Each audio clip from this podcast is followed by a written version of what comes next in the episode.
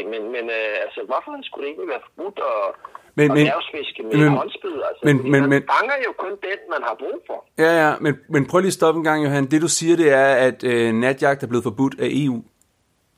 Ja, det er, så det, det er jo så det næste der. Det er, at man må gerne undervandsjage rekreativt, men kun fra morgen til aften Præcis. og uden scuba. Så det vil sige, at det er forbudt at natjage, og det er forbudt også at undervandsjage med scuba.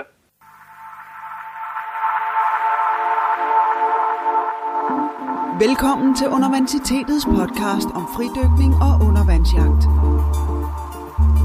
I studiet er fridykker og undervandsjæger Morten Rosenvold Villassen, forfatter til Hold Været, en bog om fridykning, og Johan Nielsen, Danmarksmester og nordisk mester i undervandsjagt og konsulent i fiskeri og akvakultur i firmaet Aquamind.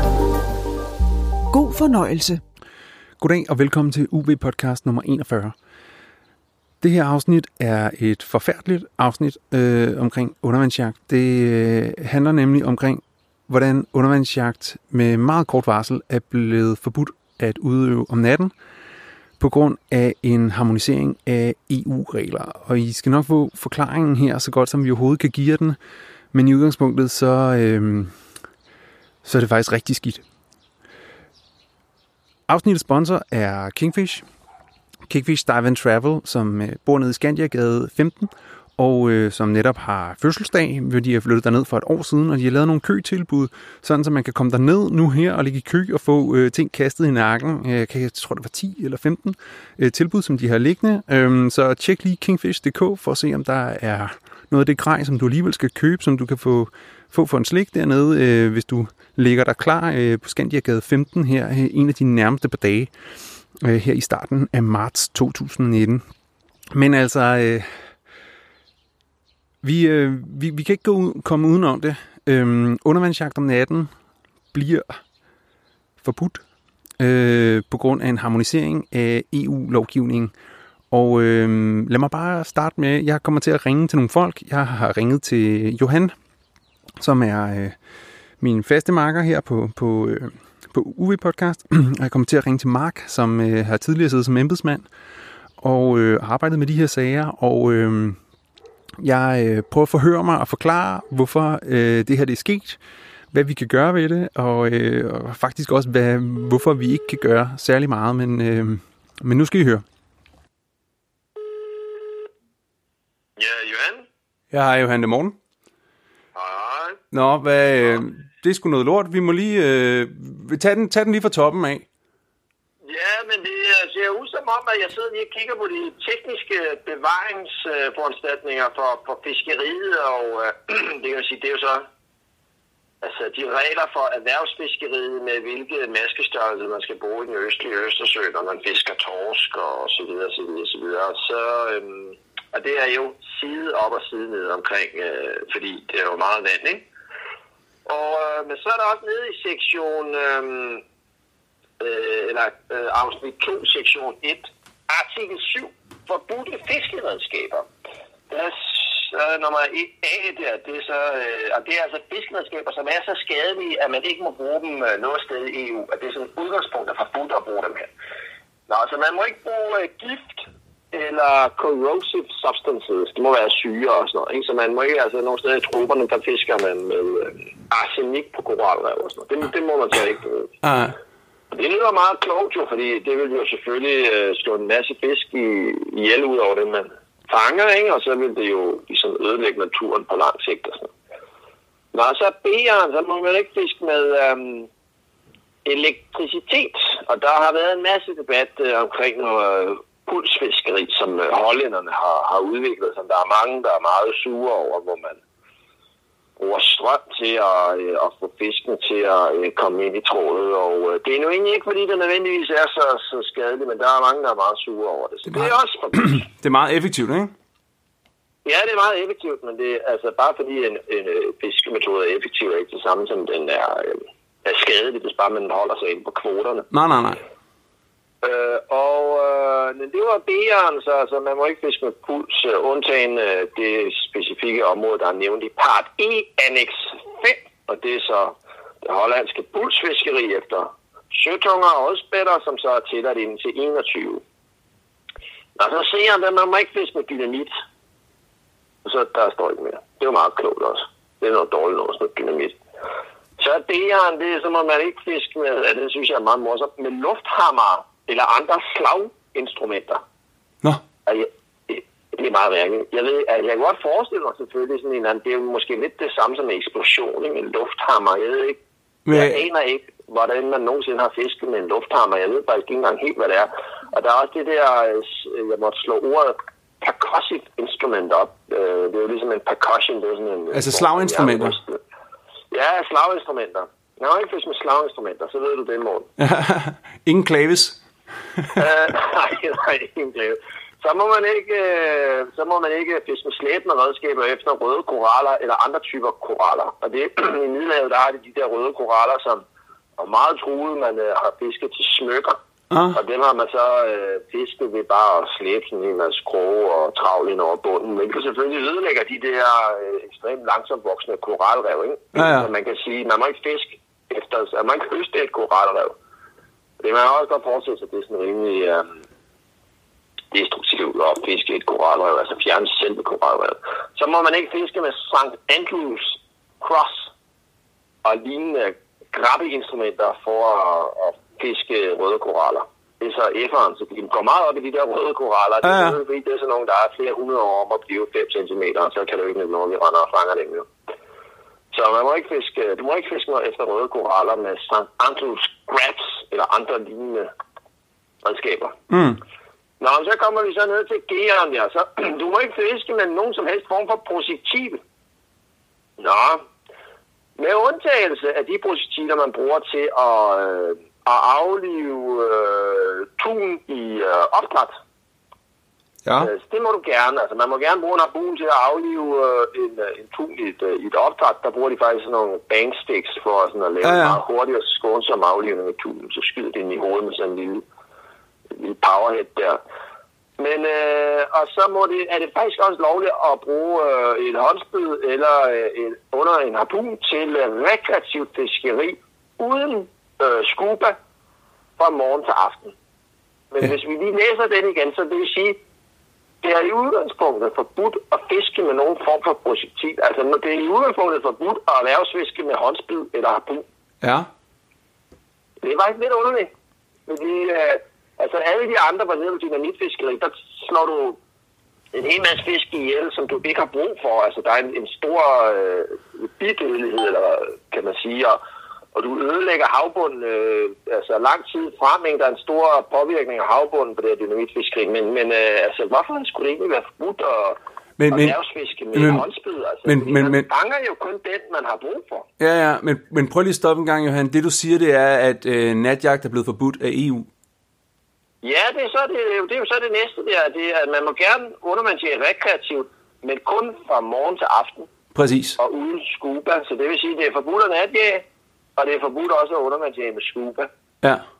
Så flaskedykning, undervandsjagt og, flaske, og, og undervandsjagt om natten er hermed forbudt, så snart det bliver indført, og det gør det jo lige om lidt. Ja, det gør det lige om lidt. Det kan vi takke Gabriel Mato fra Europaparlamentet, fra Partido Popular, som sidder i fiskerikomiteen der, og han har fået det indført. Men, og øh, men, men det var jo det, var det, vi snakkede om. Det var det, vi snakkede om i UV podcast 37, hvor at vi sagde, hvad er trusler mod undervandsjagt? Ja, så sagde jeg, der er homogenisering af regler i EU, og så kommer den kraftede med her 3-4 måneder senere.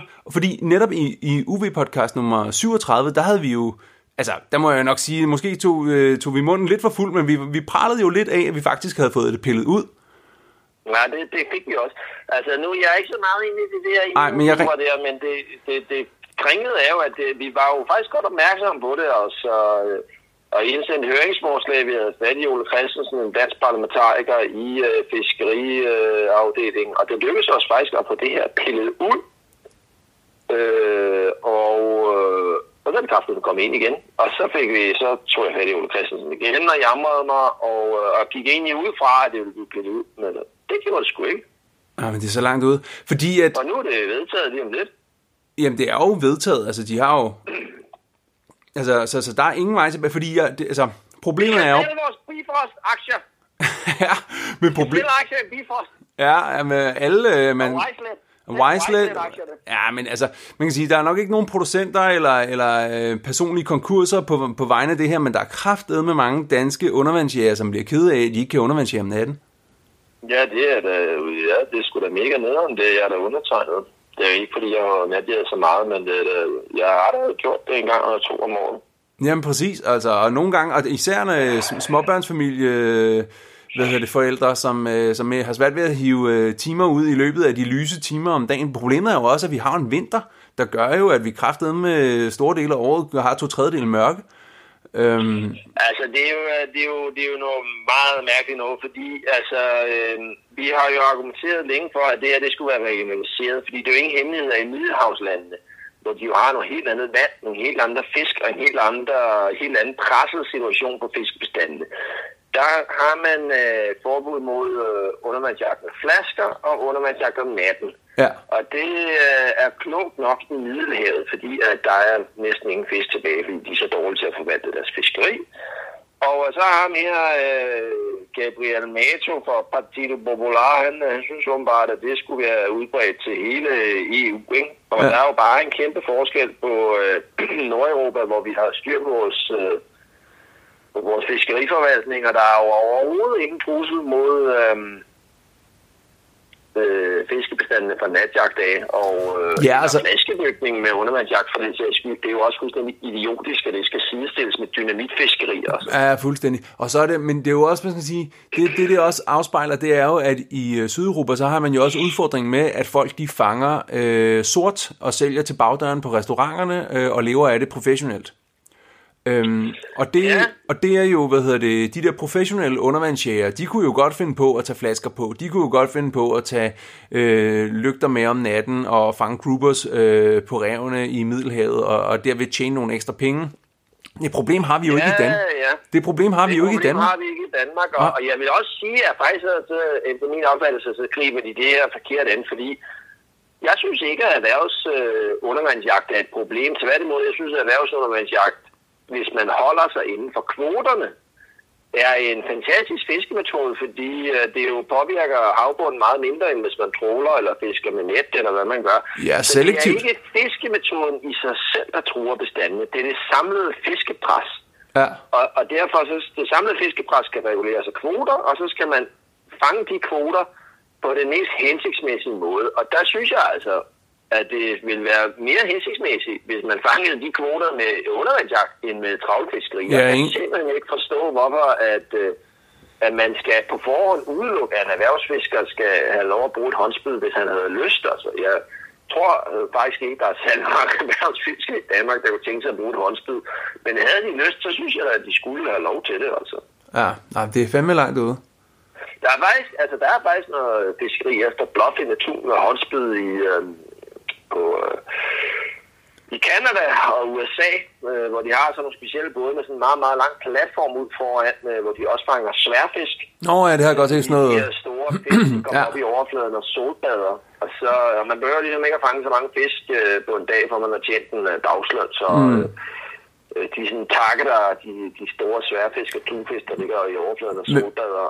Men Johan, det er et tidsspring. Lad os lige komme tilbage til Danmark, og hvad det konsekvenser det får. Altså, fordi vi, vi øh, altså jeg, jeg snakker med, med Mark senere, så kan han forklare omkring de teknikaliteter, og hvad fanden der gik galt. Altså, fordi vi troede jo, vi ligesom, vi troede faktisk, der var styr på det, ikke? Og det troede alle, der ligesom havde beskæftiget sig med den her sag. De sagde, okay, nu er der styr på det, både indenfor og uden for murene, og selv inklusiv. Ja, det er bare der mange, troede sgu også, der var styr på det. Men jeg kender jo nogen, der sidder derinde, og så de var faktisk også selv lidt overrasket, hvor det kom igennem. De, at når først er, står der, så er det sådan noget mere vanskeligt at pille ud, end at undgå, at det bliver skrevet ind. Præcis, præcis. Og det, øh, det som øh, var, hvad skal man sige, udsigten, det er, at måske kan vi tage sagen op igen om 10 år, eller 15 år, eller et eller andet, ikke? Så det er jo uh, helvede til.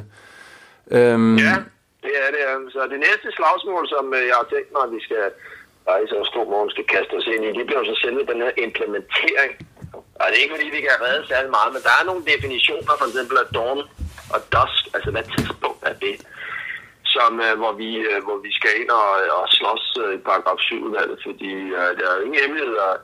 Det er jo ikke alle her i landet, som ser lige positivt på uh, natjagt. Åh oh, nej, men man, man kan sige, lad os lige prøve at kigge på sådan med de lange briller, sådan, hvad, hvad, hvad det her kommer til at betyde. Fordi altså, man må jo faktisk gerne undervandsjage om natten, det skal bare ikke foregå med en harpun. Du må... Ja, man kan, man kan, man kan fange søtunger og bigvar med hånden jo. Ja, og du Fordi kan... Det er jo ikke et, øh, det er jo ikke et projektil, man bruger. Nej, nej, og du kan jo faktisk også, vi, vi ved jo også godt, at der er nogle fisk, som du godt kan fange med hånden om natten. Altså, øh, hornfisk kan du fange om natten med hånden, og, øh, og så, altså, hvis du har en kniv, og jeg har faktisk tænkt på, fordi at, altså, det, nu kan at nu har jeg spekuleret meget over det, siden vi fik det at vide her for 3-4 dage siden. Øhm, men øh, måske kan man faktisk godt fange en, øh, en torsk om natten i, i, med sådan et ganske almindeligt fiskenet. Altså sådan et håndholdt fiskenet. Ja, det kan man da nok godt, altså, men det er jo ørerne, der, der er problemet jo, ikke? Det er jo det, som folk siger. Jeg har tunger, der er nogen, der tager ud af undervandet efter tunger og pigvar og sådan noget, men det er jo kraftigt ikke særlig morsomt at skulle ud og så kommer der noget 5 kilo, man så ikke kan fange. Nej, nej, selvfølgelig er det ikke det, og vi er da enige om det. er Sådan, jeg, jeg, Ja, Ja, bruge et håndspid, faktisk. Altså, håndspid er faktisk Nej, også forbudt. nej. Ja, håndspyd er nemlig også forbudt. Det er jo det. Kunne man så for helvede bare bruge et håndspyd? Men det må man heller ikke. Men altså, det, det jeg tænker på, det er jo også, altså nogle gange, så kan man jo bare ikke nå at komme ud i de lyse timer, og hvis man gerne vil ud og dykke og fange nogle fisk til, til husholdningen, så er det selvfølgelig ærgerligt, at man må lade den ørred gå, som svømmer forbi, men man kan stadig komme ud og, og fange skrubber, pigvar, tunger, og, og torsk, og arbor, og hornfisk osv. Øhm, Ja, det vil man kunne, ja. Multer, multer, mul, multer er jo virkelig også en dum fisk om natten. Øh, den vil du også kunne fange med et håndspyd. Ja, I hvert fald på en mole. Der har jeg godt ja, med. Der, synes jeg, de står og ja, sover. man, man vil nok ikke fange nogen værker. Nej, okay. Hvad hedder det? Det, hvad hedder det? Det, det, det, det var selvfølgelig ikke håndspyd, jeg mente, men... Øh, Nej, der er et lille fiskenet. ja, ja. Jamen, det, det, det, må, det må folk, det, må folk, hvad hedder det, det må folk ligesom, øh, der må komme noget disruption af natjagt. Ja, Øhm. det er i hvert fald en disruption, det, her, det må man skulle sige. Ah, det er fandme langt ude. Altså, altså, en ting er jo, fordi det er sådan en klassisk sag med, EU kommer og tryner øh, interesserne sådan for, altså sådan, det er sådan en klassisk øh, EU-hadesag, ikke? Ja, det er meget dumt. Det er sådan en krum agurksag. Fordi EU's fiskeripolitik er faktisk langt hen ad vejen en kæmpe succeshistorie for, EU, for, for, for EU og for medlemslandene. Altså alle fiskebestandene har det pisse godt, og vi er begyndt at få blåfindetun tilbage. Og, og folk de siger sådan næsten om, hvad, hvad er årsagen til, at blåfindetun kommer tilbage? Er det, er det fordi, det blev varmere, eller hvad skyldes det? Og sådan noget. Men det skyldes udelukkende EU's fiskeripolitik, som altså 99 procent hen ad vejen er pissegod og som beskytter øh, for eksempel blåfindetun, og grunden til, at Danmark ikke kan fange efter den, det er på grund af EU's fiskeripolitik, som beskytter den. Og det er selvfølgelig lidt ærgerligt for Danmark, men det er jo glædeligt, at, øh, at øh, sådan en ikonisk fisk er beskyttet mod øh, de enkelte parlamenters øh, grådighed. Ikke? Så, og det er jo helt fantastisk, at vi har fået blåfindetun i Øresund. Ja, ja. Det er vildt, det er altså. Og øh, så, så jeg vil sige, at 99 procent af, af EU's fiskeripolitik er fantastisk, og jeg er en meget stor tilhænger af EU. Men jeg må godt nok indrømme, at det her, som Gabriel Mato har fået gennemtrumfet, det er jeg ikke specielt imponeret over. Også fordi, at det sådan biologisk set er, er en forkert definition. Ikke? Altså, man kan jo ikke sige, at undervandsjagt er en, en, en voldsomt skadelig fiskemetode på linje med dynamitfiskeri, fordi man skader jo kun den fisk, man vil fange. Der er ikke nogen bundpåvirkning, der er ikke nogen påvirkning af alle de andre fisk øh, ved siden af den fisk, man skyder og sådan. Så det, er sådan, det irriterer mig også faktisk. Det, var, det irriterer mig mest, det er sådan den biologisk fagligt ukorrekte definition af undervandsjagt. Havde de så bare sagt, undervandsjagt er forbudt, fordi øh, vi synes, det er uetisk, eller vi kan ikke lide undervandsjagt. Det havde jeg meget bedre kunne accepteret, end, en øh, end at de prøver at gemme den væk under den her med, at det er sådan på linje med dynamitfiskeri. Det er jo helt fuldstændig idiotisk at sige, altså. Ja. Nå, lad os lige prøve at se, altså, det her det bliver jo gennemført. Altså alle vi har snakket med siger, at det er 99,99% ,99 sikkert, at det her det går igennem i løbet af meget, meget kort tid. Og vi har selvfølgelig gjort, øh, du kan måske lige øh, nævne, fordi vi fik nogle råd om, okay, hvis I skal prøve at rykke ved et eller andet, så prøv at lave så meget ravage som overhovedet muligt, fordi så vil det blive ført til protokol til et eller andet sted, der har været protester. Og øh, så det gør vi, det er vi i gang med. Og du skrev, hvem skrev du til i mandags? Ja, jeg skrev til alle parlamentarikerne i, øh, hvad hedder det, øh, i den der fiskerigruppe øh, i EU-parlamentet. Ja, dem der sidder med, med den sag. Øh, Ja, det tog rimelig lang tid. Det er sådan, faktisk en lidt en personificeret mail til, til hver af dem, øh, i hvert fald de vigtige der, hvor jeg sådan ligesom relaterede det til deres eget land og sagde, at og jeg slog på to ting. For det første, at det er en forkert teknisk definition af, af undervandsjagt, så derfor skal den tages ud af den der artikel 7. Og nummer to, at jeg synes, at undervandsjagtlovgivning skal regionaliseres, det vil sige, at hver enkelt land kan, kan beslutte for sig selv. Fordi der er helt sikkert mange af så lande, der, der gerne vil have undervandsjagt, der er forbudt om natten. øh, og undervandsjagt med scuba, og det er jo helt i orden, det skal de da have lov til at bestemme. Ja. Øh, jeg vil bare også gerne have lov til at bestemme, at det skal være lovligt i Danmark, hvor der ikke er noget problem med det. Præcis. Og så har jeg skrevet til fiskeriministeren øh, og sagt, at det her det er vi meget kede af, og øh, det, det er jo, ja, det, og så har jeg overvejet, om jeg skulle lave en lille film nu her, som øh, vi kan sætte rundt til nogle af parlamentarikerne også, hvor vi, øh, hvor vi græder lidt over det her, der er sket. Fordi problemet er jo, at det var sent øh, at gøre noget. Altså det, vi har gjort indtil videre, som ellers er rimelig meget, altså det har åbenbart ikke været godt nok. Men, men nu er jeg sådan set mest nervøs ved, at undervandsjagt står på en liste, hvor dynamitfiskeri fremgår så, og hvis der er nogen om fem år, der gerne vil have forbudt undervandsjagt fuldstændig i EU, så kan man jo sige, jamen se nu her, det står på samme liste som giftfiskeri og dynamitfiskeri. I kan jo nok forstå, at det kan ikke være rigtigt, at man skal kunne bruge det til rekreativt fiskeri. Det er ikke engang lovligt at bruge det til erhvervsfiskeri, så det kan jo aldrig være rigtigt, at det skal være forbudt til, øh, til rekreativt fiskeri. Det er ja. Ja. det, der er en glidebane jo. Det er jo det, når man har åbnet en dør en lille smule, Ja. så er det nemmere at åbne den mere. Det er jo ja. det, der faktisk er det... Ja, det er sgu næsten lige så stort problem øh, faktisk, som at natjagt er forbudt. Det er det her med, at nu, nu skal vi til at kæmpe op ad bakken næste gang, der er en eller anden tosse, der vil øh, forbyde undervandsjagt. Ej, det er fandme noget lort. Og det er virkelig også, altså sådan, i forhold til hvor meget vi har fingrene nede i kage, kage hvad hedder det, eller fingrene nede i bolledejen og været med til det, og rettidig omhu, og helt lige fra foråret 18 og sådan noget, så øh, her et år senere, så, øh, nej, det er virkelig, virkelig ærgerligt altså. Og, og, og, og er ret alvorligt. Heldigvis, så er det kun natjagt. Øh, men, men, Nej, det er også undervandsjagt med flasker. Ja, ja. Selvom jeg ikke selv undervandsjagt med flasker, Det er klart. synes jeg, det er forkert, at en flaskedykker ikke har lov til at fange en skrubbe, når han er ude og flaskedykke. Fordi det har ingen påvirkning af bestanden. Det kan godt være, at der er sikkert mange af vores lyttere, der synes, at, at det er uetisk. Men fiskeriregulering, det handler ikke om etik. Det handler om at beskytte bestanden. Altså, Ja, ja. det, er jo, er heller ikke, fordi det er sportsligt at fiske med trål. Altså, men, men man kan jo godt sige, at det ligger inden for rammerne af fiskeripolitikken, så længe at man fisker på en kvote, der er bæredygtig. Hvad, hvad kan vi spå om, at det her kommer til at betyde for undervandsjagt, sporten i Danmark og sådan altså alt, alt med EU og teknikaliteter og biolog og bestand og fisk og sådan noget væk, men hvad kommer det til at betyde for, for dansk undervandsjagt? Er der bliver mindre natjagt? Der bliver mindre natjagt, ja, og det ja, Nej, altså, men det er jo også, der er jo sket det, altså, den, den store bølge af folk, der er gået ind i undervandsjagt, der er kommet her de senere år, de har jo faktisk primært fokuseret på natjagt, hvilket jeg langt hen ad vejen, og synes har været lidt ærgerligt. Altså, man har fået sådan nogle spørgsmål på forums, øh, om man overhovedet kan undervandsjage om dagen, og så er det jo alle alarmklokker ringer, så så der vil jo være en masse folk, som ligesom har valget mellem at øh, udfordre sig selv og prøve øh, at fiske på nogle andre måder, øh, eller også at give op. Og jeg tror, der kommer til at være en del, der gør begge dele. Altså, der vil være en del, der sætter deres grej til salg, og der vil også være en del, der begynder at undervandsjage øh, om dagen. Og øh, det sidste, synes jeg, for så vidt er glædeligt nok, fordi det er rigtig spændende at undervandsjage om dagen. Det er meget mere alsidigt og meget mere sådan udfordrende som sport. Ikke at undervandsjagt nødvendigvis skal, skal være en sport. Altså man kan jo også anse det som en hobby, ligesom at samle svampe i skoven.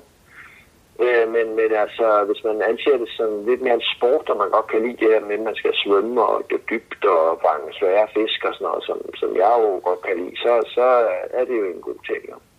ja altså, altså hvis vi sådan slapper tasken, altså måske, øh, lad os nu sige, at der var 10.000 danske undervandsjæger. 5.000, må ikke 5.000 af dem primært er jo er natjæger?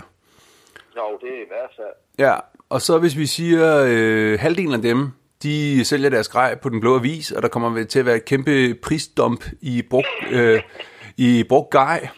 Øhm, Specielt, specielt på ja, særligt med, med, med de dyre lygter, ikke? Ej, der er efterhånden mange, der har købt de der Kina-lygter og sådan noget, de, de tror jeg sgu ikke er meget værd. Nå, men anyway, men så, så det, det kan vi... mm, Og så resten af halvdelen, det vil sige 2.500, de skal så lære undervandsjære om dagen. Ja, Og der kan de jo ringe til mig. ja, vi kan købe en fremragende bog øh, omkring undervandsjagt, som snart kommer på gaden. ja, og ved du hvad?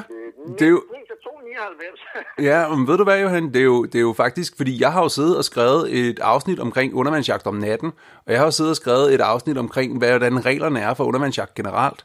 Og lige pludselig så er der jo, øh, Og vi er faktisk over deadline med hensyn til at rette i tekst og sådan nogle ting. Sådan, så lige pludselig måtte jeg lige kontakte min redaktør og sige, prøv at høre, vi bliver sgu nødt til at cutte det der øh, afsnit. Øh, der er lige otte sider der omkring undervandsjagt om natten. Altså, jeg kan jo ikke udgive en bog, der forklarer, hvordan man fisker ulovligt. Øhm, Nej. Og, og det er jo en helt vild heldig timing i forhold til, hvis det her var sket for seks uger, altså seks uger frem i tiden, så havde jeg jo sendt den til tryk.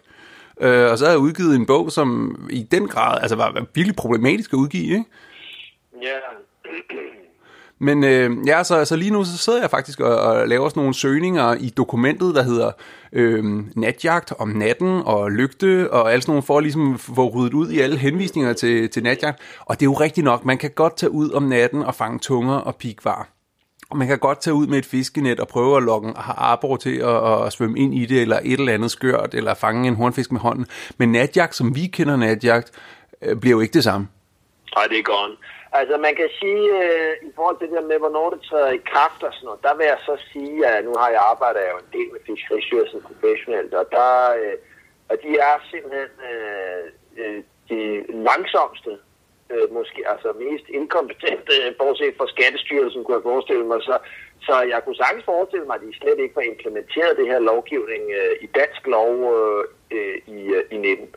Okay, så... altså, det må tiden så vise jo, øh, kan man sige. Altså, men de er i hvert fald ikke, de rider stat med ikke samme dag, som de sadler. Det kan man sige lige den her sag her, der, der får vi jo så lidt glæde af det jo. Normalt er det noget, jeg er ret træt af. ja, men, det, men, men det vil sige, at, at, at vi kan måske se frem til, altså vi, det her bliver optaget den 28. februar øh, 2019, så vi med lidt held, så har vi en undervandsjagt om natten tilladt resten af 2019. Ja, Altså det er så teknisk set at det ikke til, at det bare ikke blev indført i dansk lov endnu. Ikke? Øh, altså, men nu må vi se, hvor lang tid det tager. Det kan jo også være, at det er for første gang i verdenshistorien, at Fiskeristyrelsen implementerer et eller andet hurtigt. Det, øh, det, det vil jeg ikke afvise, at det kunne ske. Men øh, jeg anser det for at være en teoretisk mulighed. Ja, okay. Og det er jo sådan med, med EU-lovgivning, at når det er vedtaget i EU, så indfører man det automatisk i dansk lovgivning. Så det er ikke sådan, at man kører med to forskellige regelsæt. Det er ligesom, det, det... Nej, det er gældende lov i Danmark. Øh, EU, øh, altså der er, jo, der er jo både en, altså en EU-forordning, altså en EU-lov, det er, jo, det er jo gældende lov i Danmark. Ja. Og så er der et direktiv, det er jo så noget, der skal fortolkes ind i dansk lov. Så det er sådan lidt mere løsere, men det her, det er altså ikke en, øh, en, øh, et direktiv, der skal fortolkes. Hvis der står, at det er forbudt med håndspid om natten, så er det forbudt med håndspid om natten. Ja, præcis. Så er der lidt fortolkning med dawn to dusk, altså hvornår, hvornår døgnet er dawn, altså og, og dusking er jeg godt klar over, at det, det er morgen og aften, men altså præcis hvornår det er. Og sådan noget. Men, er, det, men er det ikke bare at gå ind på dmi.dk og så se solopgang og solnedgang? Jo, det er jo en fortolkning, men jeg ved ikke, om det er den fortolkning, øh, som, øh, som man skal lægge an til. Men det har jeg da i hvert fald tænkt mig, der vil jeg da prøve at se, om jeg kan, kan, kan klemme lidt uh, centimeter ud af det til vores uh, fordel. Altså, ja. jeg ved faktisk, at sådan noget en jagt efter ørder meget, meget, meget tidligt om morgenen, hvor de stadigvæk er inde på det lave vand og, øh, og fiser rundt og sådan noget. Det ved jeg faktisk, at der er nogen, der har drevet lidt af med lidt held, altså sådan noget klokken 4-5 stykker om morgenen, ikke? Og det faktisk også kan være øh, en mulighed. Ja, og der er det jo sådan, der er det jo lyst, altså der er solen stået op, men, men det er stadig ja, ligesom en... jo, ikke? Ja, men der er stadig sådan en nat, natte feel to it.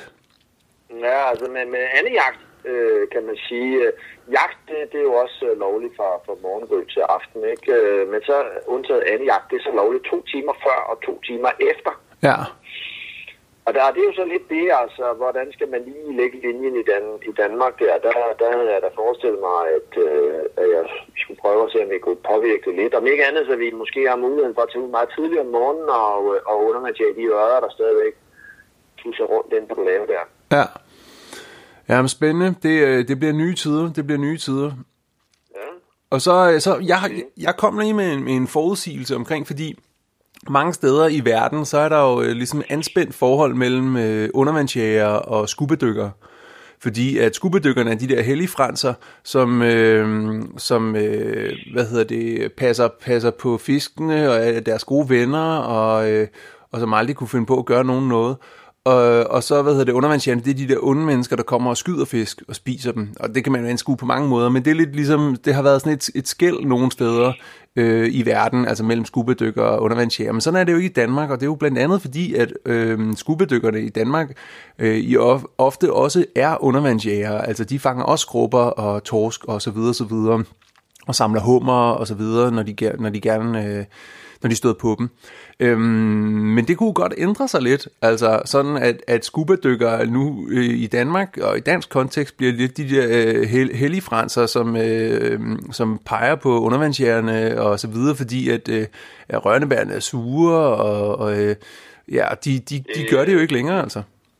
Ja, det tror jeg ikke på, det der, men øh, det er jo selvfølgelig øh, svært at spå om fremtiden. Altså i 80'erne, der var der jo på generalforsamling i Dansk Sportsdykkerforbund hvert år nogen, der stillede sig op og, og lavede forslag om, at undervandsjagt skulle forbydes. Okay. Men, øh, og, det, og det var for, de, de daværende formænd der for, for undervandsjagtudvalget, de var op hver eneste år og skulle forsvare det, at man skulle have lov til at fange fisk og sådan noget. Øh, men nu, øh, nu er stemningen ligesom vendt, og det der nakker er meget moderne, og jagttegn stiger også meget. Der er heller ikke nogen, der sådan ligesom aktivt arbejder for, at landjagt skal forbydes, altså som koncept. Nej, nej. Øh, ah, der er sikkert nok, skal nok være en enkelt en, altså, men, men sådan i den brede befolkning, der, der, der, der vinder det altså ikke genklang, og, øh, og jeg, jeg tror ikke, at, at der kommer til at være nogen problemer med flaskelæggerne, jo også fordi vi har et vildt godt uh, samarbejde med flaskelæggerne i Dansk Sportsdykkerforbund. Så tværtimod vil jeg sige, at den uh, evigt tilbagevendende konflikt, vi har haft med løsfiskerne, den er jo så endelig afklaret. Ja, det kan man sige. Det er måde for os, men altså, det er da i hvert fald sidste gang, vi kommer til at skændes med løsfiskerne omkring natjagt, øh, kan man sige. Ja. Nu er de vundet. ja, jamen, det kan man sige, og det, og det er jo... jeg vil faktisk sige til løsfiskernes uh, ros der, det var dem, der startede os med uh, at varesko os, fordi vi ikke er i paragraf 7 hvor rekreativ fiskeri bliver, bliver uh, varetaget. Det var dem, der startede med at varesko os omkring, at der var uler i mosen uh, med det her EU noget for, for lang tid siden, så de har sådan set, øh, man kan ikke sige, at de øh, ikke andet end har spillet åbne kort og faktisk hjulpet os langt hen ad vejen og sådan noget. Så, øh, og også faktisk i deres høringssvar skrevet, at de mener, at undervandsjagtlovgivning skal være regionaliseret. Ja. Og fiskerilovgivning skal være regionaliseret. Så Ja, men der... Starten der troede jeg, det var løsfiskerne, der var ophavsmand til, til det her forbud her, men det, det viser sig som sagt at være ham der Dr. Mato fra Spanien, som er urensagelige årsager ikke vil have undervandsjagt. Ja, men øh, jamen det, det synes jeg godt, vi kan sige helt åbent. Altså tak til Danmarks Sportsfiskerforbund øh, for fair play ja. og, og, øh, og hvad hedder det, at gå efter, øh, gå efter bolden. Altså netop, altså det handler om fiskene, det handler om bestandene, det handler ikke om, øh, hvordan man... Øh, hvordan man fanger fiskene, eller der er nogen, der skal være sure på nogle andre. Sådan, det, det synes jeg faktisk, det, det er sgu dejligt, at, at vi arbejder sammen med, med et forbund, som, som, som mm. gør det på den måde. Mm. Vi er jo også langt den ad vejen øh, meget, meget øh, ensrettet interesser omkring et sundt og rigt øh, havmiljø og gode fiskebestande og sådan noget. Så, ja. Godt. Ved du Johan, jeg ringer lige nu til Mark, og så kan det være, at vi lige kan få sådan en god forklaring på, hvordan, hvordan i verden det her det kunne ske. Altså rent teknisk, altså, altså det kan godt være, at det bliver mm. det mest kedelige podcast i UV Podcast historie omkring Mark, der prøver at udrede øh, beslutningsprocesserne i EU.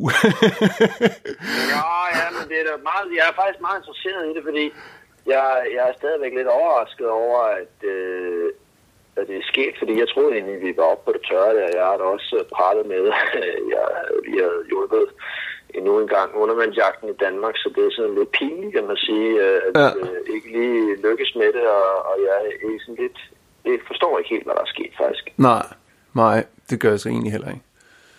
Øhm, ja, men det kan være, at Mark kan, kan hjælpe os med det. Ved, mm. Johan, skal vi bare lige, øh, bare for god ordens skyld, lige tage en, en, en hurtig siden sidst. Hvordan, øh, du, du, er blevet, du har overhovedet ikke været vandet, du er blevet far? Jeg er blevet far, ja. Så øh, til, en, øh, til en stor pige, der hedder Lisa. Ja, øh, perfekt. Jeg har det rigtig godt og øh, sover om dagen og vågner om natten, så det er, som det skal være. Super, tillykke med det. Ja, tak. Ja, men øh, og jeg har været i... Øh, jeg har været, jeg har flyttet til Farm i mellemtiden, og så har jeg, hvad hedder det, været i øh, Den Blå Planet, og øh, været blevet ansat øh, TV2 Zulu som pausefisk. Øh, så jeg har dykket rundt, øh, øh, klædt ud som sømand, sammen med en havfru, og, øh, og forsøge at, at lave noget skuespil under vandet, som øh, TV2 Zulu skal bruge øh, som pausefisk i øh, noget X-Factor, som kommer senere. Det lyder meget eksotisk. Hvornår øh, kan man se det? Jamen, øh, mit, mit bud er, når X-Factor ruller næste gang, et, ved jeg, det ved jeg faktisk ikke, men de sagde, at det kommer til at ligge på det der TV2 Play, som er deres, øh, deres øh, udgave på, hvad skal man sige, deres streaming-tjeneste, ikke? Øhm, så så der, kan man, der kan man se det der. Men det var ret fedt at dykke der med de der hammerhajer, sådan, de er jo blevet ret store. Jeg troede, det var sådan nogle små hammerhajer, som det var for, for en 4-5 år siden, men det er jo de samme hammerhajer, de er jo 3 meter nu. Mm. Øhm, det var sgu ret spændende. Øh, også fordi jeg dykkede uden maske, så jeg kunne ikke se noget som helst. Øh, kun sådan nogle skygger. Øh, og der var nogle rokker, som man fik, jeg fik at vide, at jeg ikke måtte træde på. Øh, så dem, øh, det prøvede jeg at lade være med, jeg kunne faktisk ikke se noget. Nej, nej, nej, nej, hvis du holder dig lidt væk fra bunden, så, så ved man jo, at... Jo, jo, men jeg skulle klatre rundt på, jeg skulle klatre rundt på nogle øh, stenting, og jeg skulle også ned på bunden. Det gik fint. Jeg havde masser af bly på, så det var lidt tungt og lidt forpustet i overfladen. Men øh, jeg havde masser af bly på, så jeg ligesom kunne lave nogle ting dernede. Men, øh, men sjovt at prøve at dykke med de der, for jeg tog selvfølgelig et dyk med, hvad hedder det, med hejerne bagefter, eller med, med maske på, ikke? så jeg ligesom sådan også kunne se det og, og sådan noget. Sådan, det, var, det, er ret, det er ret fedt at dykke ud. Det er jo 8-9 meter dybt og sådan noget. Du, du har også dykket ud. Ja, ja, det er, ja, jeg dykker derude også til noget uh, konkurrence med en flaskedykker med at svømme gennem nogle opring og sådan noget. Det var også, uh, det var også rigtig fedt altså, at se. Det er et flot sted og fine fisk og, sådan noget. En god sigt. Varm vand. Ja, ja, meget varmere. Det, uh, det er ærgerligt, at man ikke må undervandsjæge. Men uh, måske hvis man gør det en dag, så man får lov at det. Ja. Med, med de ord, så tror jeg bare, at vi skal sige øh, tak for den gang. Det er mig. Hej Mark. Nå, hvad hedder det? Kan du høre mig? Sagtens. Super. Mark, jeg håber, at du kan hjælpe med at forklare mig og lytterne og så videre med, hvordan i alverden det her det kunne, kunne gå galt. Måske skulle du bare lige starte med at sige, hvem du er og hvorfor du har indsigt i de ting, du har. Øh, ja, øh, jeg hedder Mark Esklund. Øh, jeg har arbejdet øh, tidligere i øh, fiskeriforvaltningen, både i Miljø- og Fødevareministeriets departement og også i Udenrigsministeriet, øh, hvor at jeg har siddet og været med til både EU-forhandlinger og alt fra øh, ulovlig fiskeri i Øresund til øh, ja, øh, blandt andet øh, forhandlingerne af de her nye tekniske regler, dengang det var i øh, ministerrådsregiet. Det vil sige dengang, at øh, medlemslandene havde øh, deres revision af de her regler. Hmm. Og lige fordi, at du er på en øh, telefon, øh, hvad hedder det, øh, forbindelse, og, øh, og øh, du er københavner, så du snakker lidt hurtigt, så, øh, så for at øh, vi ikke får kløjs i alle fremmedordene og øh, forkortelserne, så skal jeg bare lige bede dig om at snakke lidt, lidt langsommere, eller tydeligere i hvert fald. Okay, det kan vi sagtens sige. Skal vi, øh, skal vi gøre det igen, Morten? Nej, nej, jeg, jeg klipper bare lige den her kommentar ud. Øhm, Okay, fint. Skal jeg så bare sige det hele igen? Nej, det er fint. Vi tager det ligesom, at der var det et enkelt ord eller sådan noget. Jeg kunne bare mærke, at det her, hvis det her blev en tendens, så, øh, så ville vi sætte nogen af, og det var der ingen grund til. Nej, det er fint. Er hurtigt snakkende københavner embedsmand ting. Ja. Så, hvad hedder det? øhm, Kan jeg lige prøve at se, om jeg kan slukke for den her mobil, der larmer. Øh, lydløs. Godt. Jamen, øh, så, øh, okay, kan du lige prøve at forklare sagen bare fra start? Hvad, hvad sker der i, i EU? Altså, det, det starter med et forslag fra kommissionen. Så langt er med. Det, det, sådan, det starter med et kom- forslag fra kommissionen. Sådan starter sådan set næsten al lovgivning øh, i, i EU. Kommissionen er ofte dem, der ligesom har saveretten, kan man sige. Det er dem, der starter med at udarbejde. Øh, hvis man ligesom skal lave en sammenligning til, hvad kommissionens arbejde er i Danmark, øh, så vil kommissionen ligesom være et ministerie. Øh, det vil være dem, som, som udarbejdede noget lovtekst, og så, så vil ministeren og i senere tilfælde i Danmark Folketinget skulle ligesom beslutte, om, om en given lovgivning skulle indføres.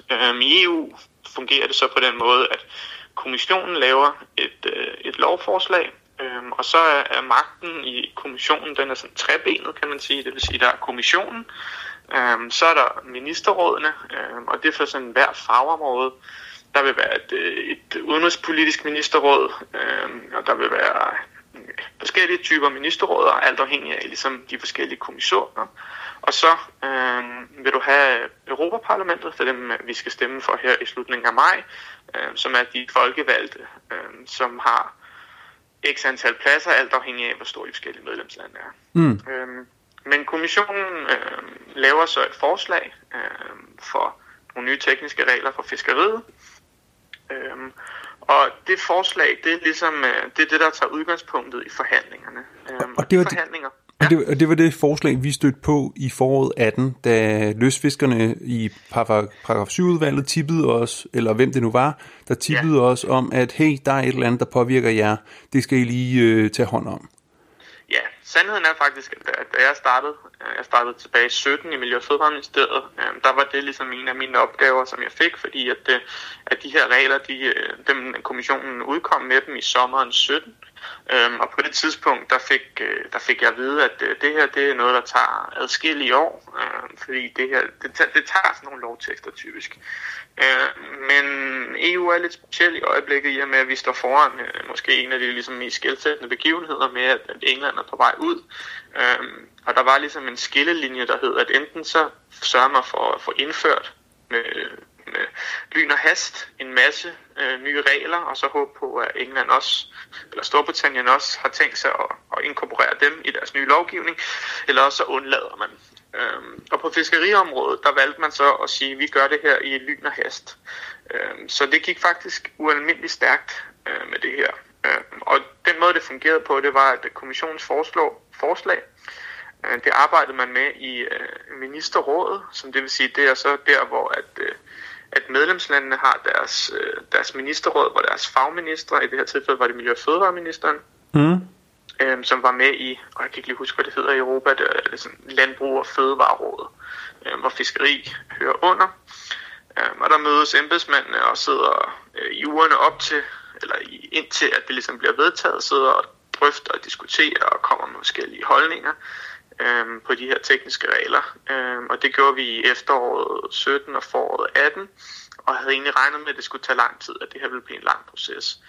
Øh, men hen over sommeren 18 blev det her faktisk lige pludselig fremskyndet helt sindssygt. Øh, der var nogle der var nogle interesser i at få dem her hurtigt hen over stepperne. Øhm, og der var det, at, at UV-jagtudvalget sådan set øh, gjorde deres øh, hjemmearbejde helt fint, og fik kontaktet både de danske myndigheder øhm, og de danske minister, og jeg tror også fik leveret sig måske lidt med finderne, og fik ligesom skrevet ind, at, at det her omkring undervandsjagt hørte ikke til blandt ulovlige redskaber, som dynamit og, og gift, øhm, som du måske har talt om senere. Ja, præcis, præcis øhm, og, og fik det her skrevet ud af listen over ulovlige redskaber, øhm, og lagt op til, at, at det ligesom skulle regionalisere. Ja. Øhm, og for ligesom at lige tage et skridt tilbage til, hvorfor, at, hvorfor var det her overhovedet ind, hvor det er hen. Øhm, så kan man sige, at kommissionen er en masse embedsmænd, som ikke er folkemænd, det er nogen, der ligesom er ansat øh, på samme måde som, som danske embedsmænd er, de er bare ansat i EU. Øhm, og i øjeblikket, det der kan være mange årsager til, men der er mange sydeuropæere øh, i, i kommissionen. Øh, det er en helt anden diskussion, men det er der. Øh, og man skal tænke på, at, at faktisk på nær Danmark og muligvis Finland, jeg kan ikke komme på andre i EU, er der andre lande, som har undervandsjagt om natten tilladt. Nej. Øh, de fleste andre lande har det enten fuldstændig ulovligt, eller i hvert fald ikke tilladt om natten. Ja. Så at det ligesom var deres udgangspunkt, er måske i virkeligheden ikke sådan helt overraskende. Øhm, og, og derfor var det jo også fint nok, at det lykkedes at overbetale dem om, at det skulle ud af ministerrådsversionen. Ja, øhm, og det, og det, og det lykkedes jo. Det lykkedes jo. Det lykkedes jo. Det, det var ikke med. Øhm, den blev skrevet ud af listen over forbudte redskaber, og øhm, var op til de forskellige øh, hvad kan man sige, regionale områder. Regionalisering er sådan et, øh, et, et EU-begreb, men det betyder i, i dybe træk, at de forskellige områder i fiskeriområder, det kan være for eksempel Nordsøen, eller Østersøen, eller Biscayen, eller Middelhavet, selv kan sætte deres egne regler for det fiskeri, der nu passer der. Præcis, så, um, vi kan, så vi kan bestemme i Danmark, at vi skal nok selv bestemme, om der skal være tilladt at undervandsjære om natten. Ja, Altså, og, og det, det, det skriver man så i bilagene. Det er sådan ligesom pointen. Ikke? Der, er nogen, der er nogle rammeregler, det er dem, der ligesom står i, i starten, som gælder for alle. Mm. Og så er der nogle bilag, hvor man kan sætte nogle, nogle regionale bestemmelser. Ja. Øhm, og man kan sige, man kan aldrig sætte, øh, man kan aldrig sætte de regionale bestemmelser mere lempelige end hovedreglerne, men man kan altid stramme dem. Præcis. Det er sådan tommelfingerreglerne i forhold til EU. Man kan altid gøre det strammere end, end rammelovgivningen er, men man kan aldrig være mere lempelig. Ja. Øhm, så man kan sige, i, i sommeren 2018, der troede vi sådan set, at, øh, at det hele var gået, som det skulle, øhm, og øh, at det var fint. Jeg vil, så skete jeg, vil, jeg vil faktisk sige, at vi gik så langt, som vi gik og pralede med, at det var lykkes. Ja, og det var det jo også på en måde. Øh, det, som så ligesom var lidt uforudset, eller det, som, det, som skete efterfølgende, var, at da parlamentet, det vil sige de folkevalgte, i, i det her tilfælde fiskeriudvalget i, i Europaparlamentet, så begyndte at arbejde på det her, så tog de faktisk udgangspunkt i kommissionens udkast. Det vil sige, de tog fat i det originale udkast, hvor undervandsjagt, eller hvor undervandsjagt om natten og med, med luftflasker, var indskrevet som en ulovlighed. Og hvorfor det? Øhm, altså, det virker som en fejl, eller hvad? Nej, men det er fordi, at, at jeg tror, ideen med det er, at, at kommissionen har saveretten. De har både saveretten i forhold til ministerrådet, men de har også saveretten i forhold til Europaparlamentet. Så man kan sige, at deres, deres udkast, deres udgangspunkt er det, man starter i begge steder. Mm. Men det virker som en fuldstændig spild at sende det til ministerrådet, hvor vi havde påvirkningsmulighed, for derefter bare at igen bare tage mulighed eller tage, tage udgangspunkt i, i det oprindelige stadigvæk, selvom der ligesom var sket en udvikling. Ja, nu, skal jeg, nu kan jeg komme til det, fordi det, som der så sker, det er, at parlamentet så sidder og arbejder med det her dokument, og de så laver deres egne, de laver deres egen version af de her tekniske regler, øh, og de, de, finder, de sidder og arbejder med det, øh, politikerne, og finder frem til, at de ligesom har en version. Og jeg har, jeg, jeg har faktisk ikke set øh, parlamentets øh, endelige version. Jeg ved faktisk ikke engang, om den er offentligt tilgængelig. Men det, der så sker, det er, når parlamentet så har siddet i nogle uger til nogle møder, et måned eller til nu to, og fundet frem til, at det her synes vi, det er vores udkast til, øh, til de her regler, til den her lovgivning, så mødes man i det, der hedder trilogforhandlingerne. Mm. Og det er så de tre øh, kræfter, eller man kan sige, de tre øh, bestemmende kræfter i EU, der mødes. Det er så øh, kommissionen, og så er det parlamentet, og så i det her tilfælde er det den, det land, som nu har formandskabet for øh, EU, og det her i øjeblikket er Rumænien, som så repræsenterer ministerrådet. Og der kan man helt firkantet sige, at Rumænien i de forhandlinger, der nu har været, som repræsenteret ministerrådet, har tydeligvis ikke prioriteret det her som værende noget, som var en skældsættende øh, ændring, som de vil have igennem deres endelige version. Um, øhm, og det man kunne antage er jo nok, at både parlamentet og kommissionen har haft de her bestemmelser med, at undervandsagt skulle være ulovligt i deres... Altså man kan sige, vi ved, at kommissionen har det, men sandsynligvis har, har parlamentet også har det, haft det. Um, parlamentet er også fiskeriudvalget uh, i parlamentet, EU-parlamentet er også domineret af sydeuropæer. Um, eller ikke domineret, men der er mange i hvert fald. Ikke? Mm. Um, øh, og nogle tyskere og sådan noget. Altså, så det vil sige, der er ikke, der er ikke rigtig øh, nogen repræsentation for, der er faktisk hverken nogen finder eller nogen danskere, øh, som ligesom har kunnet, kunnet bære det her ind. Ja. Og, og den eneste indgangsvinkel, øh, som jeg også ved UV Jagtudvalg har benyttet, nemlig Ole Christensen, som er socialdemokrat, som sidder som, som, som suppleant i det her fiskerudvalg, øh, har ikke nødvendigvis haft den, den, den givende pondus til ligesom at kunne, eller prioritet øh, for at kunne bære det her ind. Ja, altså vi ved, vi ved vel reelt ikke, om han ligesom, altså, altså nu er han jo ikke undervandsjæger og brænder for det lige så meget som os, altså vi, vi ved egentlig ikke, hvor, hvor, hvad, hvor meget han har gjort og sådan noget, altså han har jo hørt på os, og vi har talt med ham, og vi ved, at han var en del af det, som i første omgang gjorde, at det blev hivet ud, ikke? Men... Raul Christensen har ikke haft noget med at gøre det i første omgang. Okay. Det, var, det, var, det, var, det, det var nationalt. Det var, det, han, det var kun Danmark. Okay. Det var i ministerrådet. Okay. Øhm, men han har i hvert fald været, han har været orienteret omkring det, og han har været bevidst omkring, at det her var en udfordring ja. øhm, i man kan sige, parlamentets forhandlinger. Ja. Øhm, og, og i trilogforhandlingerne, der, der der antager jeg ikke, at en suppleant for fiskeriudvalget har haft en særlig stor rolle. Nej, men altså, det... det vil sige forhandlingerne nej, nej. mellem øh, formandskabet og kommissionen og parlamentet. Nej, nej, det kan man godt forestille sig. Okay. Det kan man desværre nok godt forestille sig. Ja. ja. Og så sker der jo det, og man kan sige, det, for vores stol er det her jo rigtig, rigtig ærgerligt, og, og det er jo en, en, en sur bed at skulle, skulle lige pludselig, hvad hedder det, skulle påtvinges nogle regler, som vi tidligere ikke har været vant til. Ja, og, og, og lige for the record, så du er jo faktisk også undervandsjæger. Vi havde dig med i UV-podcast 19 omkring øh, Kanarieøerne, så det, du er ikke helt fremmed for UV-podcast, og Mark øh, ja. øh, er en af dem, som jeg øh, nogle gange holder af at tage ud og undervandsjage sammen med og sådan noget. Så vi, vi kender hinanden, og um, så når Mark siger, at vi er blevet påtvunget nogle regler, så snakker han øh, og som sig selv som undervandsjæger. Det er bare lige for lytterne orienteret om det. Du er ikke, du er ikke, du er ikke, du er ikke kun, øh, du er ikke kun embedsmand, du er også øh, passioneret undervandsjæger. Ja, øh, og, og, og, så det vil sige, det er ikke, det er ikke altså, det, det er ærgerligt for, for vores synspunkt, at det her ske, men hvis man tager et skridt tilbage og skal se, jamen, hvordan kunne det her ske, jamen, så er det i virkeligheden ikke super irrationelt. Det her, det er en, en harmonisering af EU-reglerne. Altså, vi har, været, vi har været de underlige i det her punkt. Vi har været dem, som har været anderledes end alle andre i virkeligheden. Ja. Øhm, og det her er et spørgsmål om, at nu strømligner man EU-reglerne, øhm, fordi vi er en, en EU-samarbejde, hvor at, at en, en del af regelforenklingen handler også om at gøre det ens alle steder. Mm. Øhm, og og, og det, det, det er super ærgerligt. Øhm, og så er der en anden del af det her. Den her, det er en linje i et dokument. Jeg har, du har, jeg har selv sendt dig, Morten, på, er det 170 sider? Ja, ja, ja, ja. ja. Men, Så- men det, er en ret vigtig, det er en ret vigtig linje. Jeg er godt med på, at vi er en lille bit dråbe i havet, og det er en kæmpe forhandling, der er foregået. Jeg ved også, at det har været øh, temmelig hårde forhandlinger, og folk ligesom... Det har været benhårdt. Øhm, og folk har været meget sådan, altså dels, dels har det været benhårde forhandlinger med, men også det der Brexit øh, har gjort, at, at ting er blevet hastet igennem, og nu er man endelig blevet enige om noget, så nu vil man få, for, altså nu skal der virkelig meget til, at man åbner for de her forhandlinger igen, fordi det har været så, så intenst, og det skulle gå stærkt, og alt sådan nogle ting.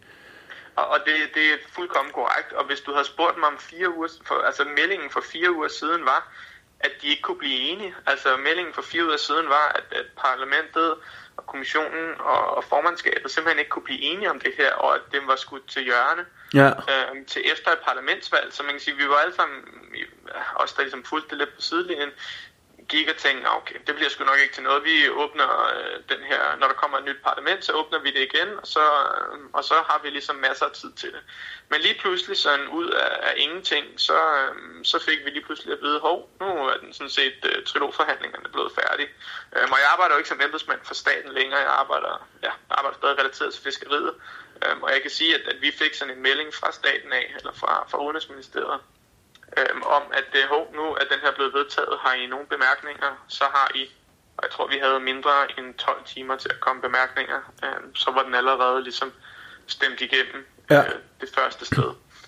Øhm, så det er lige pludselig gået sådan helt sindssygt stærkt, øhm, desværre. shit mand. Altså, okay, og, og, og, fordi, jeg kan, nu kan jeg faktisk ikke huske, fordi det har været så intenst her de sidste par dage. Er det fem dage siden, eller sådan noget, du skrev den mail øh, og sagde, hey, der er et eller andet totalt... Øh, Jeg tror, det var i torsdags, ikke? Så jo, det er, det er mindre end en uge. Ja, ja. Ja, og så skulle vi lige sluge den, og hvad gør vi i undervandsjagtudvalget? Og øhm, okay, jeg ved jo, han har skrevet rundt øh, til, til de forskellige medlemmer. Han har Øhm, skrevet til EU-parlamentets fiskeriudvalg. præcis. Men, men, men der var vel reelt ikke noget at gøre, altså?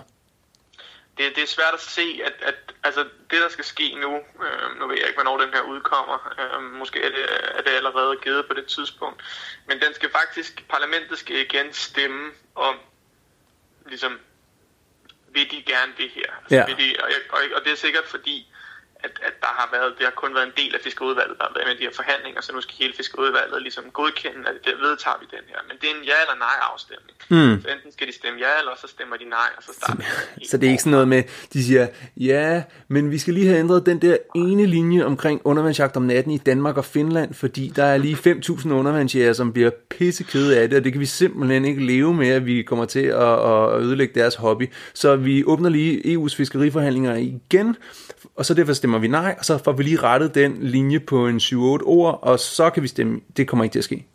Jeg vil ønske, at jeg kunne sige ja til det der, Morten, men jeg, er bange for, at at det er utopi. Hele, hele stridsspørgsmålet om det her, det, og det behøver ikke gå mere dybt, det handler om noget elektrisk fiskeri i, i Holland. Eller Det nævnte Johan godt. I Nederland. Øhm, og, og, og man kan sige, det er så betændt en situation, og det, man har fundet en løsning, som man kan sige, på en eller anden måde en flertal er blevet enige om, øh, tror jeg, er, at, at det her, det er sådan, altså, det, det er as good as it, as good as it gets øh, Ja, ja, ja. For, for, for, for både kommissionen og formandskabet og, og parlamentet, at, at jeg tror ikke, at de, de tør åbne op igen. Nå, okay, okay. Lad, lad os gå ud fra, at slaget er tabt. Jeg har jo også pillet øh, natjagt-kapitlet ud af min bog lige nu. Og, ja, men altså, det er jo... Øh, det, er- jeg er glad for, at bogen ikke nåede at udkomme med et, øh, et, et kapitel, der guider i, hvordan man undersøger ulovligt. Øhm, men, øh, men, men, men hvad hedder det? Lad os sige, slaget er tabt lige på det punkt. Men hvad, hvad kan vi vinde af bitte små sejre fra nu af i, i det her? Har vi nogen øh, påvirkningsmuligheder? Og hvornår tror du, altså Johan han sagde, at muligvis resten af 2019 ville det være tilladt at undervandsjame. Hvad, hvad er dit bud? Jeg har snakket lidt med nogen, som har lidt mere kendskab til hele omkring, hvordan lovgivningsprocessen foregår i EU. Øhm, fordi jeg nemlig også har været nysgerrig omkring i, i krafttrædelse.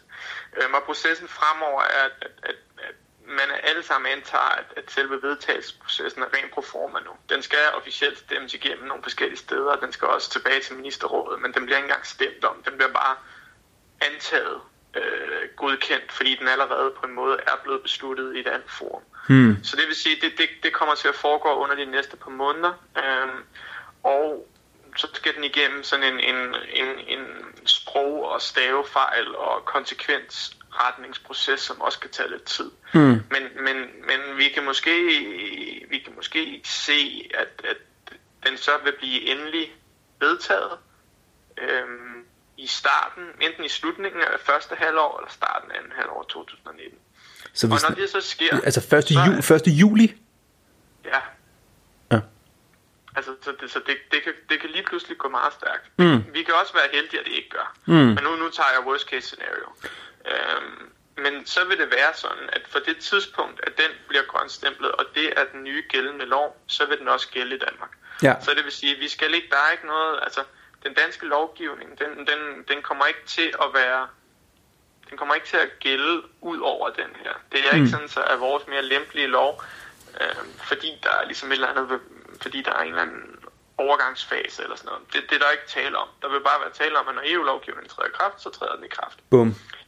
Det man kan håbe på fra danske myndigheders side, det er, at de siger, åh, det her skulle lige, det, det har vi, øh, det, det har vi ikke set, fordi det er desværre nok også øh, en af forklaringerne men at, at det har vi ligesom ikke lige forberedt os på. Vi giver lige vores danske undervandsjæger året ud til at gøre det her, og så må EU lægge sag an eller et eller andet, hvilket de nok ikke gør, fordi når sådan en lovgivning træder kraft midt på året, øh, så, så kan det jo være lidt svært sådan at, at, at okay. på en eller anden måde få, få ligesom kørt den hele vejen ud. Mm. Men teknisk set, så på det tidspunkt, den ligesom har fået det endelige stempel i EU, bum, så gælder det også i Danmark. Ja. Så er det så spørgsmålet, hvor meget den danske fiskerimyndighed vil vælge at at, at forfølge og håndhæve lovgivningen. Ja.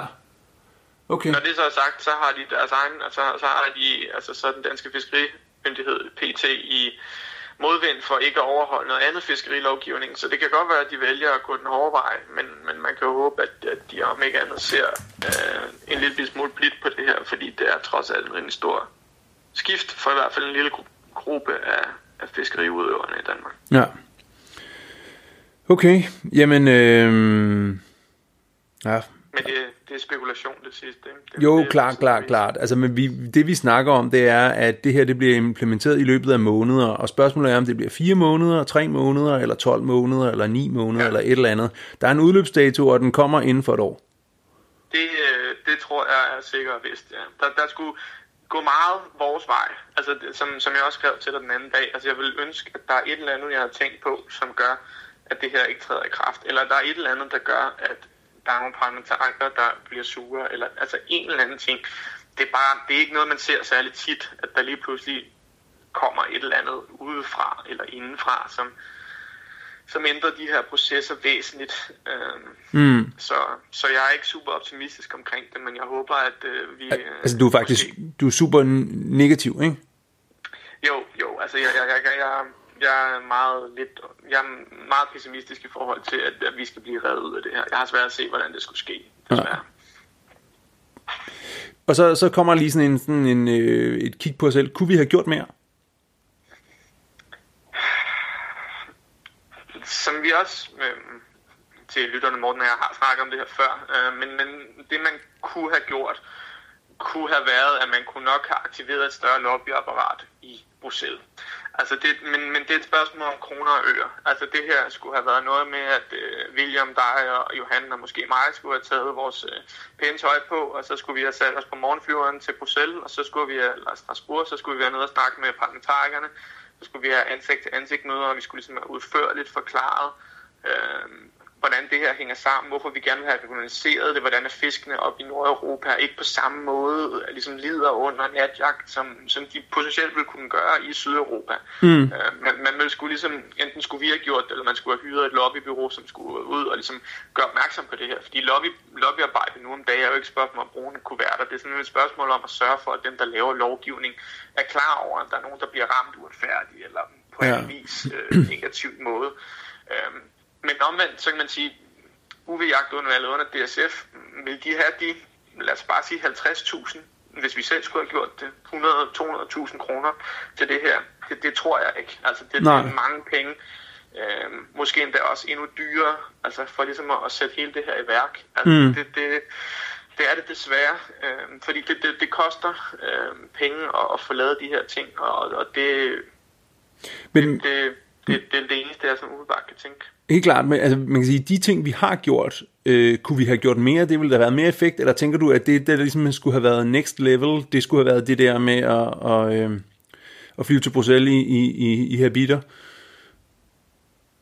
Altså, det er jo det, der har den største effekt, ikke? Okay. Og det er jo ikke engang en garanteret effekt. Nej, nej, det er jo... Det handler, og det, kan, og det er også svært at møde de her folk. Ikke? En ting er, at man har ambitionerne om, man gerne vil det, men der er ikke nogen garanti om. Altså, jeg arbejder tæt sammen med, med nogle af fiskeriforeningerne, og, og når de har møder med parlamentarikere, så har de altså møde med deres assistenter. Øhm, og det, det er jo trods alt nogen, der har lidt mere pondus end, end UV-jagtudvalget i DSF i Danmark. Hvad mener du? Ja, okay. så så, så der, der, der, der er ikke nogen garanti for noget af det her vil virke. Øhm, altså, man kunne have spammet deres mailbokse med beskeder hver uge, men det kunne også have haft en negativ effekt. Øh, mm. Der er ikke nogen entydig svar på, hvad man kunne have gjort. Altså man kan sige, kommissionen har fra starten af ligesom vist ansigt og sagt, at vi synes, det her skal harmoniseres. Vi synes, det her skal være ens i hele Europa, og der tager vi bare flertalslovgivningen og putter den ned over de andre. Ikke? Ja, fordi at man kan sige, der er jo ikke nogen i kommissionen, der har tænkt på Danmark og Finland og undervandsjagt om natten øh, og, og ligesom tænkt, at det her, det skal vi have udryddet. Det her, det, det er simpelthen, vi er et offer for, at tingene er anderledes i Middelhavet, og en, en tendens til, at man gerne vil homogenisere øh, lovgivningen i hele EU. Præcis. Ja, det er sgu surt.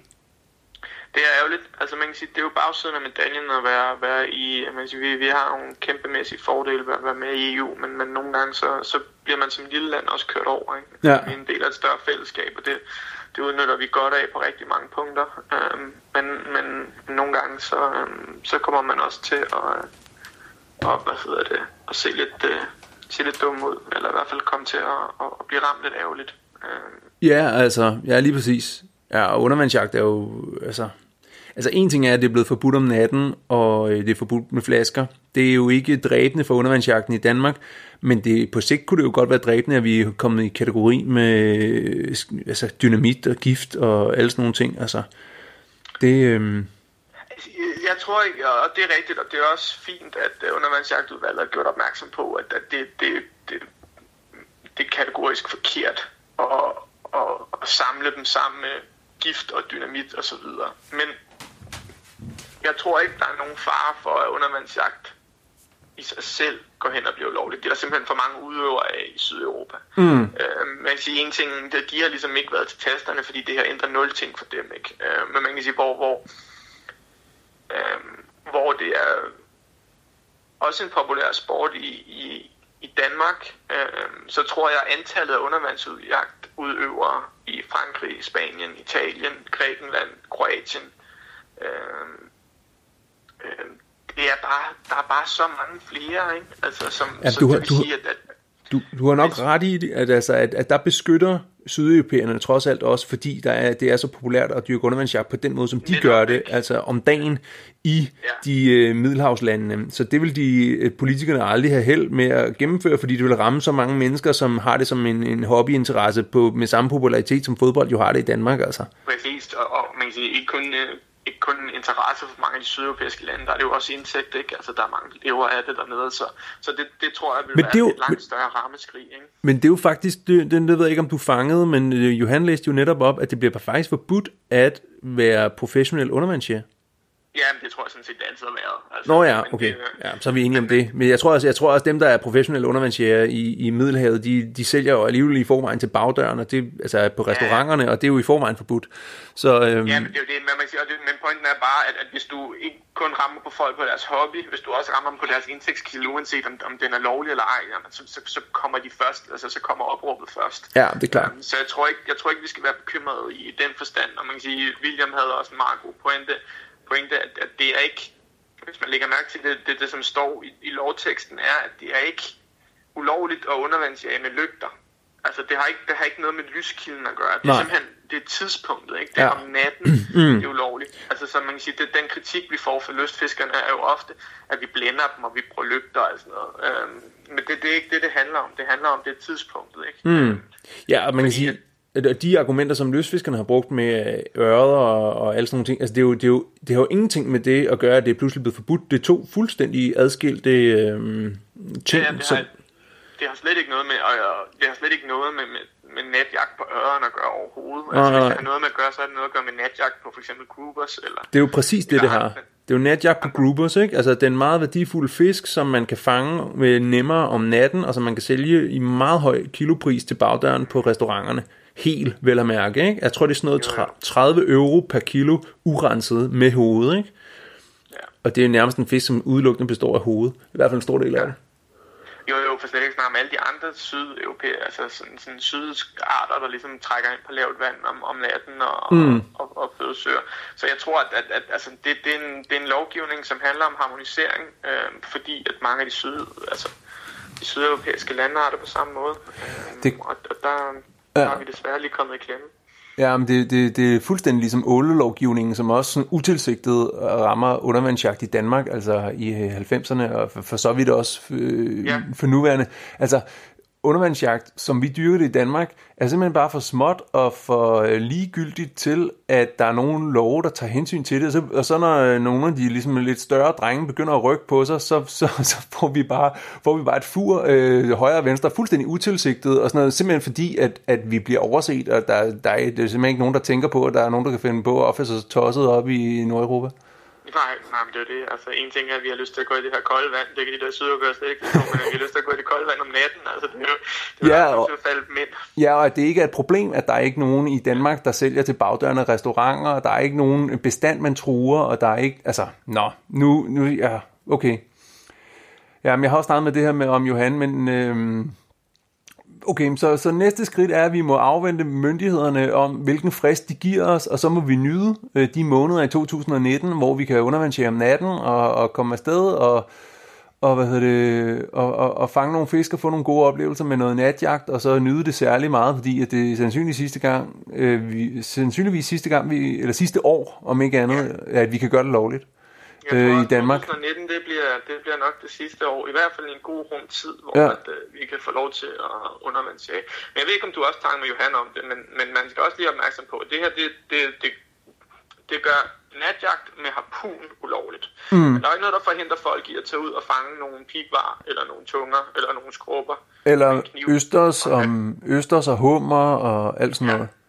Det er harpunen, der gør det ulovligt. Ikke? Ja. Du må ikke skyde fisk med harpun. Nej. Så det vil sige, det er i virkeligheden for dansk vedkommende, at det er jo havøreden og torsken øh, i, i noget sammenhæng, dem der fanger natten også. Øh, Ja, multer også, kommer der også stød på. det kan man, men altså, det er jo også en dagsjagt, hvis du spørger mig. Men, men, men det er rent, altså, dem man, man, man kan støde på om natten, Ja. øh, som, med, som man skal bruge harpunen til. Mm. Øh, som, som, som bliver påvirket af det her.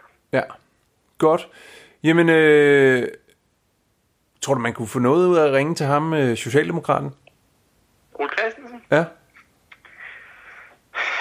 prøve at ringe til ham. Det er ikke sikkert, at øh, jeg, jeg, jeg det, prøver at ringe til ham og forklare det.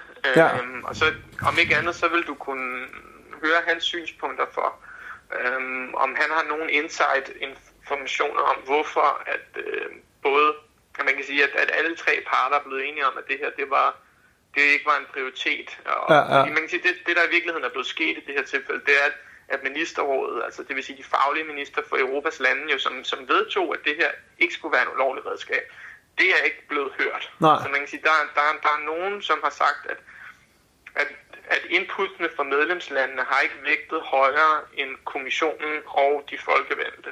Mm. Um, og det, det synes jeg jo personligt, det, det, det er jeg lidt, jeg må bare sige, lidt chokeret over. Um, fordi det er sådan en, en forholdsvis entydig besked, der kom fra medlemslandene, um, fra, fra ministerrådet, som sagde, prøv at høre, det her det er ikke et ulovligt redskab.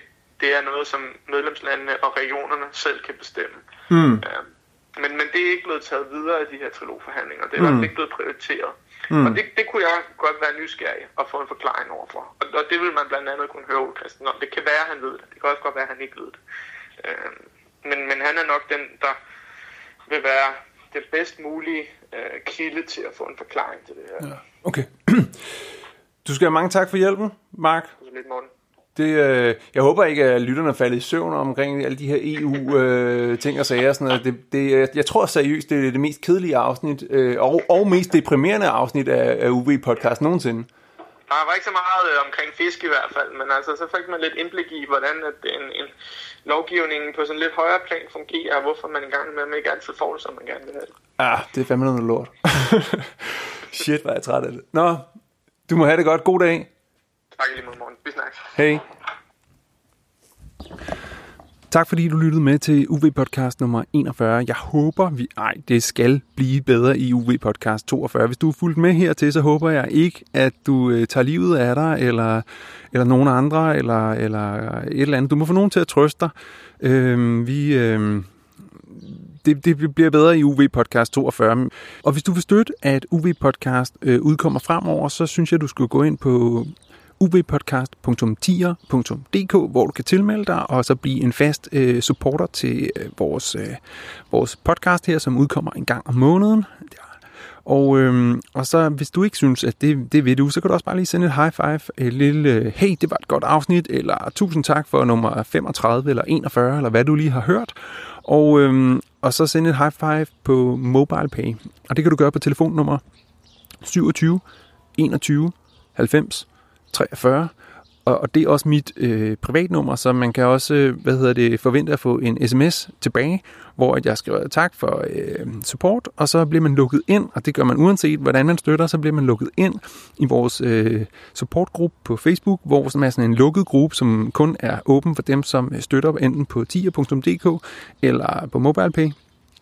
Øh, og så kan man altså øh, være med derinde, og der foregår lidt mere pingpong, og vi laver Facebook Live og alle sådan nogle ting. Og der kan man stille spørgsmål direkte til mig og Johan, og vi svarer, og vi øh, tager os godt af folk derinde. Så øh, velkommen enten på tier.dk med at støtte UV Podcast, eller på MobilePay 27 21 90 43. Tak for i dag. Tak fordi du lyttede til Universitetets podcast. Husk, at du altid kan læse mere om udsendelsen og se fotos på uvpodcast.dk. Her kan du også høre de andre podcasts og læse artikler om fridykning, snorkling og undervandsjagt.